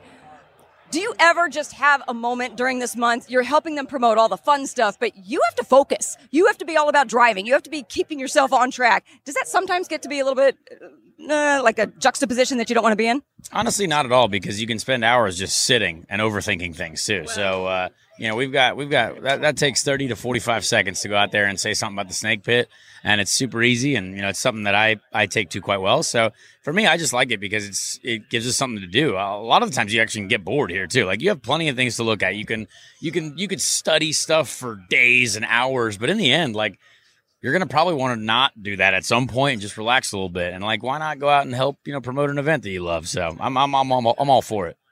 Bored and Connor Daly are not in the same sentence. That just doesn't make any sense. That's why I never get bored. I'm, I'm always doing something. Might as well. All right, let's just, you know, nobody's watching right now. What's the prank of the month? What do you what is one thing you really hope to pull off this month to upset the other drivers? I just I don't even know. I I feel like it's it's been so long since uh you know any real pranks have been pulled and I don't know the, the energy for these folks needs to be a little bit higher to be pranked. Everyone's just kind of like nice and I don't know like if if Grosjean pranked Rahal that'd be awesome. You know what I mean? Or if or if Jimmie and Elio started spray painting each other's buses, you know that would be hilarious. So who knows? We'll see. Okay, I'm so glad you went there because people are in a tiffy about this whole Rahal Grosjean thing. We need a black hat in IndyCar. Every series needs a black hat. So yes, you're embracing it. I see as much as we are.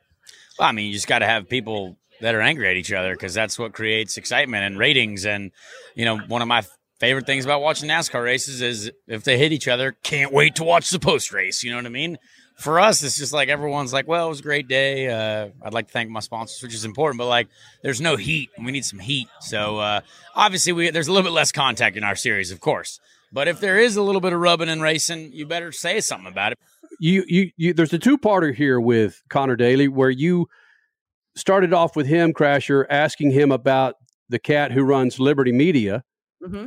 And his Formula One versus other racing comment. Mm-hmm. Crasher, set it up a little bit, please. Well, it was it was actually Connor Daly, and I forgot as I'm interviewing Connor, I'm thinking, oh wait, it was your tweet that that pointed this out to me. He basically took a part of is it Greg Maffei, Greg Maffei, Greg Maffei took apart his quote from Miami from last week that was talking about the TV package for Formula One and said Uh, basically his quote was something about how I think the Formula One, he, of course, being Liberty Media CEO, I think that the Formula One product is a much better TV product than something like, say, the Indy 500. When it's just kind of like, wait, what? Huh? T- your TV, you're saying your TV product is better? Up? Is that just a part of this whole motorsports marketing thing, or was he serious? Well, I mean, honestly, like I, I don't necessarily entirely disagree with it. Like it's it's not like I, I I I saw it and it's frustrating, but because like there's elements to that that's right. You know what I mean? Like they're commercial free. Like there's that that, that Sky broadcast is actually incredible. Those guys are really really smart guys. Like there's a great group of people on there. So like I kind of understand it because, but also in America, like we're used to commercials. Like I, I don't, the whole commercial free thing doesn't really bother me. Like I, I'm prepared to watch sports and watch commercials. I don't really care. You know what I mean? Um, but, uh, but yeah, I, I disagree that the quality is uh, like a lesser quality. Um, but man, Formula One does have onboard cameras on every single car, and we have been asking for that for years. And I think it's something that's really, really important for us. Um, but they also have billions of dollars more than us. So like you gotta you gotta kind of put things into perspective. If you have a ton of money and a giant cash pile to go to, you're probably gonna get more stuff out of it. You know what I mean? We're we're working with what we got, and I do think NBC does a great job. Like they've been a great partner, and you know we've got a ton of network NBC races, which is a huge bonus for us. Well, bottom line though, something will eventually rub off, and IndyCar will be the benefactor. I certainly hope so. We're gonna work. We're gonna work our butts off to make sure that happens, and I think everyone, we all have a common common goal. I hope, which is you know to to grow the sport. Connor Daly, thank you. All right, guys, I'm going to put everybody on the spot. We got to go to break. Everybody on the spot. Who does Connor Daly need to punch out to get the most pub on the grid? What driver should Connor put this up on Twitter, Suave? What driver should Connor Daly punch out to get the most pub? Crash. Jimmie Johnson. Ooh, I didn't think about JJ. Suave. Elio. Mm-hmm. Statman. Dale Jr. He'll, he'll be with the NBC crew, so he'll be there. Yeah, okay. Okay. Wow, you teed it up for me, Stat. I thought you were going to go with this guy. I'd say Juan Pablo Montoya, man. How many people would get gratification out of Connor just smacking him in the freaking melon? Yeah, they'd they'd make a space on the trophy for yeah. the greatest name in Supercross, the greatest last name in Supercross ever. Next is the Freak Nation. Speed Freaks, Motorsports Radio, redefined. Engine is one of the most important components of your vehicle. When improperly maintained, you can experience mechanical wear, poor fuel economy, or even a breakdown. Lucas High Performance Motor Oils are proven to lower oil temperatures for longer oil life, reduce metal fatigue, and keep engines clean and free of deposits much longer. They protect against oil foaming, slow oil burning, and raise oil pressure in worn engines. For more information, visit lucasoil.com. Lucas Oil. Keep that engine alive. General Tire offers a wide variety of options that will stand against whatever life brings your way. Whatever you drive, truck, car, or SUV, General Tire has long lasting, all season Ultimax RT43 to the aggressive all terrain Grabber ATX. General Tire covers on road performance, off road capability, and durability. General Tire delivers for whatever you do. For more information, drive over to generaltire.com. General Tire, getting speed freaks where we've needed to be since 2001. Hey, I'm Kyle Busch. The biggest racing weekend ever at Worldwide Technology Raceway is coming June 3rd through the 5th. The party starts Thursday with the NASCAR Fan Fest and Hauler Parade at Ballpark Village. Cup practice and truck qualifying on Friday, Cup qualifying and the Toyota 200 on Saturday, and it all wraps up on Sunday with the Enjoy Illinois 300. This is the first time in a lifetime to see the NASCAR Cup Series at Worldwide Technology Raceway. Go to worldwidetechnologyraceway.com to get your tickets now. Brought to you in part by the Illinois Office of Tourism and Illinois South Tourism. Hey, Freak Nation, did you hear? With the addition of MAV TV Plus to the MAV TV Motorsports Network, they've got their full live event broadcast schedule, a total of 226 live race broadcasts featuring the ARCA Menard Series, the Lucas Oil Late Model Dirt Series, Pro Pulling League, American Sprint Car Series, Pro Motocross, and the Lucas Oil Chili Bowl Nationals. MAV TV, the only television network dedicated to motorsports. Go to mavtv.com to get your motorsports fix 24 7, 365. There is less than one hundredth of an inch of motor oil protecting your car's engine. Friction and heat causes engine oil to experience thermal breakdown, weakening its ability to protect the engine and its parts. Lucas Heavy Duty Oil Stabilizer is specially formulated to resist thermal breakdown, protect vital engine parts, and extend the life of your engine. It also stops smoking, knocking, and oil consumption in worn engines. Lucas Heavy Duty Oil Stabilizer. Keep that engine alive. Hey, Freak Nation, whether you're looking for a tire that balances high performance responsiveness and traction in wet and light snow conditions, excellent handling and traction in off road situations, or a summer performance tire designed with the driving enthusiast in mind, General Tire has you covered. From the G-Max RS to the Grabber ATX, no matter what you drive, General Tire will get you where you're going. Learn more at generaltire.com. General Tire, supporting the Freak Nation for two decades. You're listening to Speed Freaks Motorsports Radio Redefined.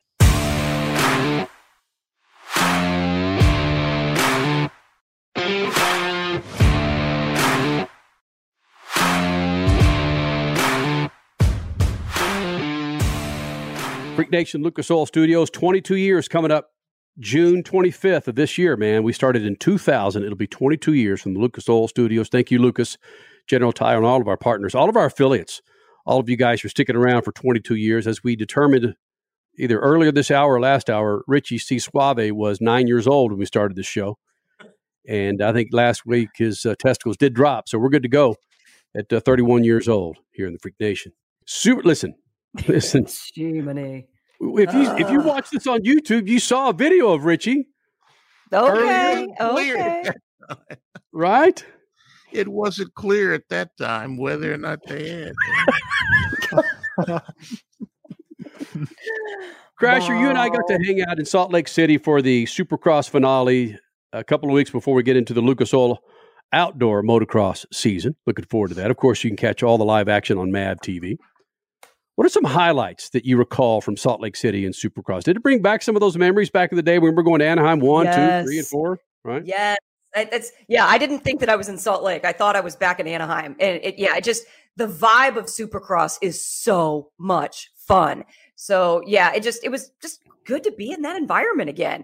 But after our conversations here with Connor Daly just a little bit ago, and fighting, and you know certain motorsport series needing a good guy and a bad guy, I eh, eh, you said what did I remember from that weekend or Mhm. what did I like that weekend? Come on, Justin Barcia's comments up on the podium and he gets boos from the entire stadium because he messed with Golden Boy Malcolm Stewart that weekend. Utah loves Malcolm Stewart and Malcolm Stewart turns it on for that eh, he just there's something about it. I don't know, he just he does notoriously good there. And uh yeah, so Justin Barcia messed with him in the middle of the race and said, "Hey, you know, he would have done the same thing. I'm sorry, but it's just it is what it is," and got booed, and that was fun Stat, to uh, watch. stat man, I'm like you. When you hear that, you think, yes, a, a black man getting cheered in Utah. Nothing makes more sense than that, right? I, right. That's completely, but his name is Stewart, so Yeah. maybe it runs. Maybe it runs in the uh, in the family. Who knows? You know, all Stewarts: Tony, Bubba, Malcolm, anybody. You know, We're going there, Jackie. Jack. He- he's as wide as they come, Jackie Stewart, man. Well, it's- yeah. So's Tony. oh man, and Statman, I'm disappointed that I, I saw him two or three times, but he was he wasn't in shouting distance, and I had something going on. I saw Big James there. Yes. I just wanted to go up and say something to Big James and just just reflect with him that if you're a Supercross motocross fan, and it's it's something that we talked to a number of riders about, including Davey Millsaps last Sunday. the high regard that people have for James Stewart and his riding style, as Davey Millsap said, he put style back into racing. Uh, the high regard that people have for James Stewart and his style of racing when he was on the track, when, when he wasn't in the hay bales or up in up in the seats, uh, he was second to none with his style stat man, and we got to see it early on. We were his first big boy interview uh, when he rolled into the studio with us. I think he was 15, maybe 16, 14, I think. Oh my Holy gosh! cow. Yeah, but the the and the, the other thing you talk about style. When we were traveling around the world, we'd go to airports and we'd see uh, James Stewart on the uh, the, Mhm. the the the posters. See, didn't see anybody else in the motorsports world. We saw James Stewart. That's how Mhm. big he was. Freak Nation, I consider this to be the greatest last name. It makes so much sense to have a last name of Thrasher in Supercross. And this dude's a badass. He went out and won the finale in Salt Lake City, Nate Thrasher in the 250 class. He will be a contender in the 250 class The uh, coming up here in a couple of weeks in uh, Pala, Pala Resort there in Southern California. Crasher and I had a chance to catch up with Nate Thrasher minutes after, okay, maybe an hour after he won the Salt Lake City race. Nate Thrasher, the greatest last name ever to ride a motorcycle in Supercross. Given what happened in the outdoor season, you were kicking ass, then you came down with the injury, then you come out here and win the last Supercross race in Salt Lake City. That's motivation for you, I would imagine, going into the Lucas Oil outdoor season, isn't it? Oh yeah, definitely. Uh, I've been running a lot of outdoors, and the plan this year is uh, we got some stuff figured out last year. Doing outs where I have uh, struggled in the beginning, but then I was starting to come on uh, and just had that little crash and uh, ended up going uh, into my season. But I feel like good enough this year to win a championship, and I feel like my strength is just beyond what it was last year. I've grown so much as fitness and all that, so I feel like we can uh, run up front for 35 minutes. Was that purposeful? Did you intend to get the fitness back and even better than before because given the injury in the outdoors? Yeah, definitely. Uh, I had four months off the bike, almost five, and uh, it was pretty much all cycling, um, just all fitness. Uh, all we did was pound fitness, fitness, fitness. Because when you're hurt, you can come back stronger. You can make it a positive, and that's what we did. Uh, it was unfortunate we got thrown into the West like it did, but it worked out. Uh, I've learned a lot this year. It's not been a perfect year. It hasn't been uh, a championship winnable year. Um, but there's next year. I'm still only 19 years old, so we can we can build on it. What are the things you're going to build on? The mistakes that you made this year. Granted, winning Salt Lake, Yeah. uh, you know, helps the wounds a little bit. Oh, definitely. Uh, we won an East-West shootout. Um, every guy in the class uh, passed the best guys and to win it. So that even feels better. It wasn't a whole shot and run away. It was I passed the top guys in the class. I passed the championship front runners. So you can't win a East-West shootout and not be a legitimate title contender. So I feel like I just got to go put it together every round, and that that's going to be the goal for next year. I want to be in a championship fight and uh, every round, and I want to go win it. Fitness level now. Granted, with here in Salt Lake City, you got a couple of weeks off. Where are you going into the outdoor season now? Yeah, I feel good. Um, a little banged up wrist from the A3 crash, um, but it's getting better. It's getting better every week, and uh, I feel good. I feel like I can uh, contend in the outdoors and uh, maybe even get a championship. But I just want to go out there and podium every weekend and be in the top five every weekend. That's the goal. You're 19 years old. I'm two or three times your age, but and I still hold the outdoors as just being the pinnacle. I know this is where the crowd is inside, but what it takes to win outdoors is is something special, and it sounds like you you realize that. Oh, definitely. It's brutal. Um, it's it's gnarly. It's 35 minutes plus two motos. There's nothing easy about it. And to win, you have to be the best guy. You can't luck into it. Um, you have to be the best guy on that given day. And there's a lot of things that go into an outdoor race. It's yeah, it's not as physically, it's not as technical as this stuff. You got to be more technical to ride this kind of track and more skilled on a dirt bike, I think. But the outdoors, you just got to have that grit and determination, and uh, that prevails there more. So going right off of that, then I'm going to assume you would vote Carmichael over McGrath when it comes to pure talent in the Supercross motocross realm. Yeah, I was a little before my time, both of them. I really didn't get to watch either one, so I was more of a Villopoto guy growing up. So yeah, Okay, okay. So Villopoto, you probably got Stewart a little bit in there. Reed, well, he's still racing somewhere because he's never ever going to fully be off a bike. Tomac. I mean, who are the guys that you really looked up to? It was definitely uh, Villopoto coming in. That was kind of when I started racing uh, myself. Was kind of when he was at the, the pinnacle of the sport in 2011 and all that. That was kind of when I started. So uh, it was definitely him. Just growing up, he was so dominant for so long, and he was the best on that. When he was on the track, you knew he had a chance to win, and that's what I want to be. You say Villopoto, I also think of Dungey. I remember the Ryan versus Ryan saga going on back and forth. Are you kind of geeked to know that Ryan Dungey's coming back to race outdoor? Yeah, it'll be cool just to see where he stands. That these guys are going so fast these days, and we train so different. Uh, I feel than they did back in just a couple years ago. Uh, I feel like their the speed has just rose so much in the 450 class. I feel Jason and Tomac and all those guys are just on another level right now, and I feel like he can come in there and match it, but he's it's going to be tough. I think. The old man, can he do it? That's going to be the big question those first couple races. We'll see right away. Uh, you'll know if he has the speed or not right away, and he might, he might not. But uh, I think it's more for him. He's just coming back to uh, do it for fun. I feel like uh, for the his career, it was so. When we're in our positions that we're in, we're not doing it for. I mean, we're doing it for fun. It's our, but we love it. But it, there's a lot of pressure and a lot of things that go into it. It's our life, and he's just coming to do it uh, in a different aspect. I think in his mental and than he had before. So I think it'll be a lot more enjoyable for him. And speaking of enjoying anything, can you celebrate this win at all? You have three weeks before the outdoor season. You got to be able to take a couple of days off. Yeah, we'll take tonight, and then uh, we'll get back to it Tuesday. That's it? yeah, that's it. We gotta go uh, win a championship. No cheat meals, macaroni, pizza, anything? No, we'll get right to it. Not, much, motorsport. Not much motorsport. Helio or Oh, Helio? no. Not, not, not. not Well, not only that. Much, much, much. Thank you, I love you. And headlining the party. Douchebags. Moose. Not much motorsports. You freaks. not much motorsports.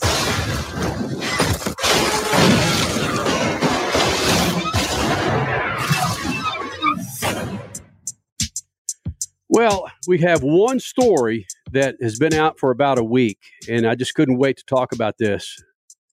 Statman turned me on to soccer a few years ago. it's incredible. To, I mean, Statman was one of the OGs when it comes to the Columbus Crew. You think about this: Statman is a Columbus Columbus Crew fan. Richie's a freaking Liverpool fan. Twenty-two years ago, Statman, I was going to say you're going to become a soccer fan, and Richie, when you joined us eight years ago, you're going to become an EPL fan. What the hell's going on here? Right? Jeez. Or that you'd become a wine drinker. Yeah. Formula One fan. Formula Yeah, One Formula fan. so I can't miss this story, man. Um, Richie, I'm going to let you handle this because it's just greatness. Uh, you would do it better justice than I would because I'm going to spend some time laughing because the visuals of this is just awesome. Go ahead, buddy. no. You're looking at a picture of Mar- Marcelo, who is no longer with Lyon's first team because, as the headline reads, he was dropped from Lyon's first team at, for farting and laughing in the dressing room, according to sources. Dressing room, not locker room. Dressing room. What? As ESPN reported in August, the 34 year old was expelled from the senior squad following Lyon's 3 0 defeat to Angers earlier uh, this season. Marcelo was caught laughing during Captain Leo Dubois' speech to rally the troops following the game, which didn't go down well with manager Peter Bose and sporting director Eugenio. Ah, I love the fact that all these Italian names you're dropping on me here, folks. that's the whole point of me wanting you to read this, my friend.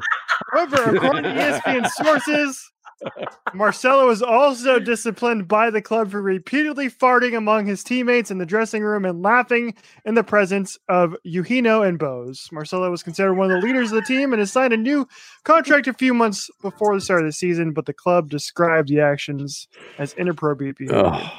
Good stuff. Oh my gosh.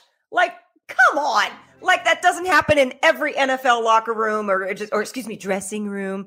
I mean, farting's just natural human behavior. Stat.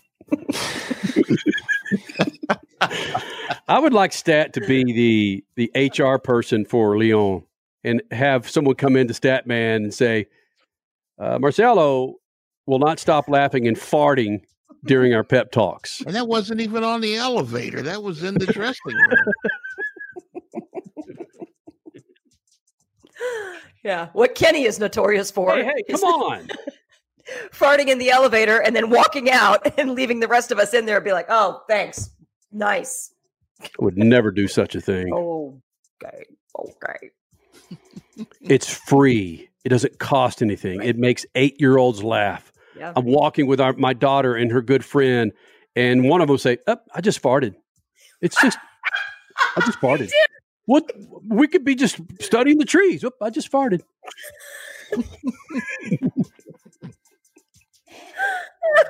She'll come up here for the show, Dad. I just farted. You're having such a good time with this eight year old. Mhm. Wait till she becomes a teenager. I know. Well, that, that's my concern when she goes out on a date, 18, 19 years old, and she's standing next to freaking Rutcliffe. She says, Hey, Rutcliffe, I just farted.